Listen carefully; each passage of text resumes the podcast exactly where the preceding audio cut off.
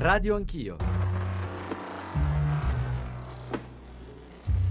Superamento del bicameralismo perfetto. Opposizione a tutto campo a partire dai prossimi decreti legge che dovranno essere convertiti in pochi giorni e se questo è il clima, Matteo Renzi, la sua maggioranza, se ancora ce l'ha, e il suo governo vedranno i sorci verdi. Il Senato dei Cento che diventa Camera delle Autonomie, non elettiva, composta solo da sindaci e rappresentanti delle regioni hanno fatto un Senato con la classe politica più indagata d'Italia, i consiglieri regionali.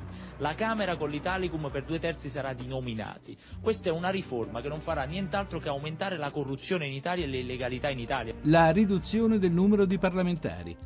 Contenimento dei costi della politica. Il Presidente Mattarella, secondo me, dovrebbe intervenire già da adesso per cercare di bloccare alcune leggi che sono palesemente incostituzionali. Eliminazione del Consiglio nazionale dell'economia e del lavoro. Il Parlamento è il rappresentante del popolo non può essere ridotto al rango di un votificio. Questa umiliazione della funzione parlamentare sia particolarmente insopportabile quando si tratti di riforme costituzionali.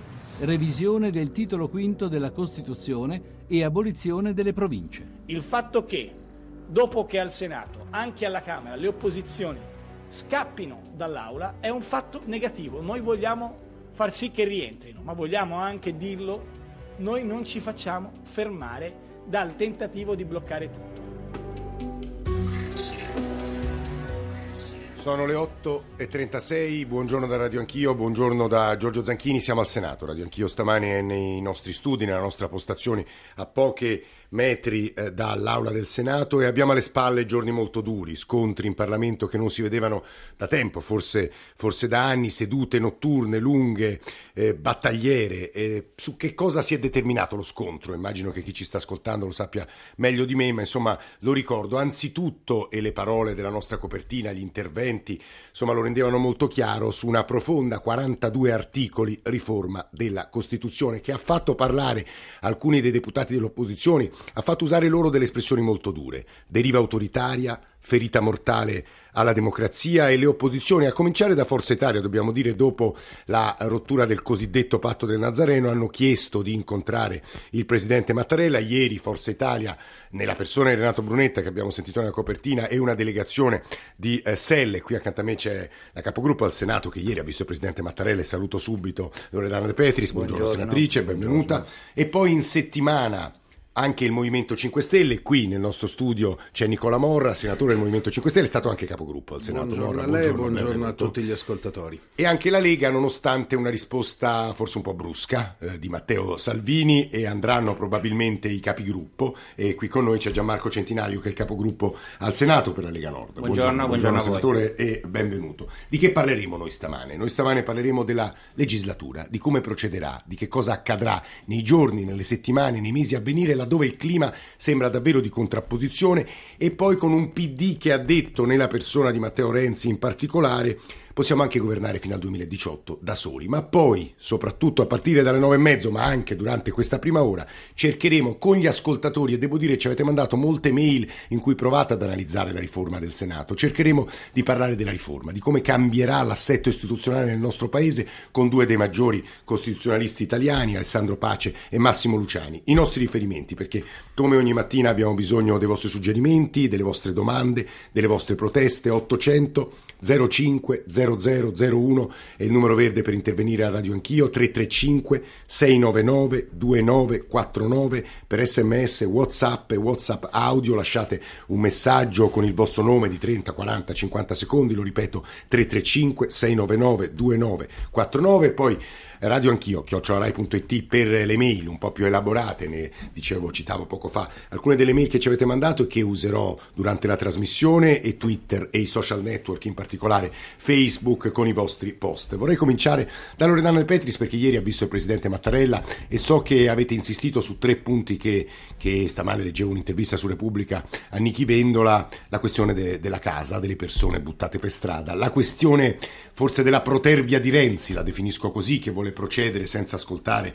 eh, le eh, opposizioni e poi ancora la questione della Libia che è centrale. Nel frattempo sta entrando Eh, sta entrando qui nei nostri studi Francesco Paolo Sisto, buongiorno e benvenuto, che è deputato, gli altri sono tutti senatori, presidente della Commissione Affari Costituzionali della Camera, è il relatore del disegno di legge di cui stiamo parlando, ma si è dimesso nel momento in cui è entrato in crisi il Nazareno. Condividerà il microfono con Nicola Morra, poi cercheremo insomma di arrangiarci. Eh, senatrice De Petri, sto interrotta, prego.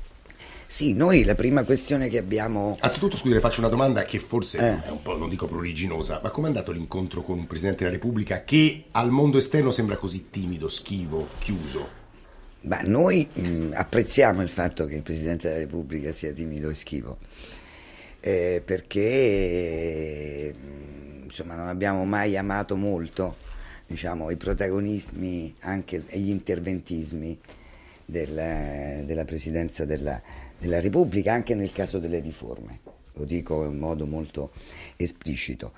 E abbiamo sottoposto al Presidente della Repubblica eh, tre questioni. Intanto eh, questa degli sfratti che perché mentre noi appunto discutiamo di tutto questo, viviamo una realtà che è quella drammatica anche del nostro paese di crisi economica e sociale e soprattutto in questo momento perché vi era la discussione del mille proroghe senza la, la, proroga diciamo, del blocco degli sfratti, poi è arrivata questa di quattro, quattro mesi, quattro mesi sì. Sì, sto poi lo diremo, tra l'altro venerdì no, anch'io sarò a Milano in periferia dico, a parlare Lo di dico perché quello è un dramma, tra l'altro, che vede delle volte molto spesso una guerra tra poveri, no? tra persone che devono essere buttate fuori casa, piccoli proprietari che magari hanno soltanto quella, quella casa e, e, noi andiamo avanti ed è una situazione diciamo drammatica perché quando si perde la casa si sta in mezzo alla strada è la cosa più drammatica che possa esserci. E, e quindi abbiamo consegnato C'è qualche telefonino tra, le, tra, i nostri che sta rientrando ora la senatrice De Petri lo sta spengendo no. tutti lo mettono silenzioso insomma ci arrangeremo speriamo che non rientri più. Quindi, senatrice vada sì e abbiamo voluto eh. tra l'altro abbiamo portato al Presidente della Repubblica una lettera di una famiglia insomma, in questa situazione ed è semplificativo del fatto che noi procediamo, adesso c'è stato diciamo, finalmente anche questa cosa di quattro mesi, tra l'altro eh, andiamo avanti da anni senza trovare, diciamo, cercare di trovare una soluzione e questo, e questo, e questo lo dice sì. il primo Gli punto. altri due riguardano la seconda questione tra opposizione e maggioranza. Sì, anche la Libia, nel la senso Libia. che eravamo molto preoccupati anche insomma del, poi corrette le dichiarazioni, però insomma le prime dichiarazioni del ministro degli esteri, il ministro del, della difesa ci sembravano diciamo un po' eh, eh, precipitose, avventate. avventate. e quindi eravamo una situazione diciamo molto complicata e delicata e la questione che eh, di, dei fatti accaduti alla Camera di come comunque in generale si sta procedendo sulle riforme costituzionali perché quello che è accaduto alla Camera vorrei dire, insomma, eh, non, non, che al Senato le cose siano andate meglio, io vorrei ricordare... Però le forme dello primo... scontro sono state più violente, diciamo. Eh, beh, noi abbiamo, insomma, tra l'altro proprio noi andammo anche allora al Quirinale davanti alla prima forzatura molto forte diciamo, da parte del, Presidente del Senato, per sottoporre una questione ovviamente al Presidente senza entrare nel merito dei singoli aspetti della riforma, ma proprio quella della procedura, del rispetto innanzitutto del, del Parlamento, e perché sono da anni che eh, sempre di più eh, vi è un rapporto tra eh, i, i vari governi e il Parlamento che è fatto di,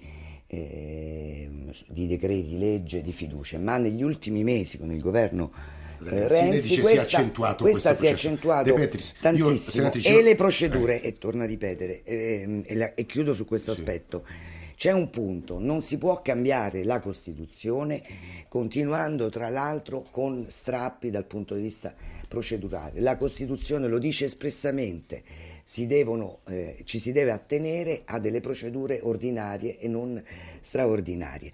Non, è, non si stia cambiando 2, 3, 4, 5 articoli, 40, ma 42 40. articoli e questo francamente... torno da lei, è... però prima di andare, anzi vado da Morra e Centinaio, senatore Movimento 5 Stelle, capogruppo al Senato della Lega, girandovi però una... A, sguardo, atteggiamento, eh, osservazione, riflessione che è presente tra le mail e gli sms che stiamo ricevendo e ve ne reggo alcuni. Vabbè, ce n'è uno per Morra di un attivista del 5 Stelle che vi dice complimenti per tutte le vittorie della polizia che state cercando di fare, anche se so bene che è sempre più difficile. Vi chiedo e vi suggerisco da attivista di andare di più in televisione e nei talk show perché la TV è eh, ahimè, aggiunge lui, ancora il mezzo di comunicazione più ascoltato in Italia. Ma non era questo quello che volevo leggervi. È quando sento parlare Brunetta e vedo il caos creato dalla Lega Nord e dal Movimento 5 Stelle, sono sempre più convinto che non pensiate al bene del paese, ma agli interessi dei vostri gruppi e dei vostri partiti. E vi giro anche delle mail che dicevano i partiti che salgono al Quirinale per lamentarsi con Renzi mi fanno pensare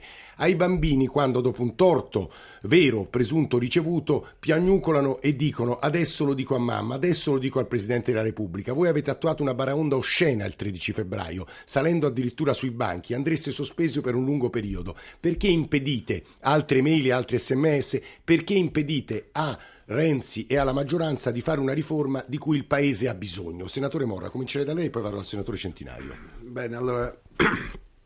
Anche in questo caso bisogna rettificare delle informazioni che non sono affatto reali, perché ad esempio sui banchi, e lo sappiamo tutti, è salito Giorgio Airaudo e non è né un deputato del Movimento 5 Stelle né un deputato no, della Lega Nord.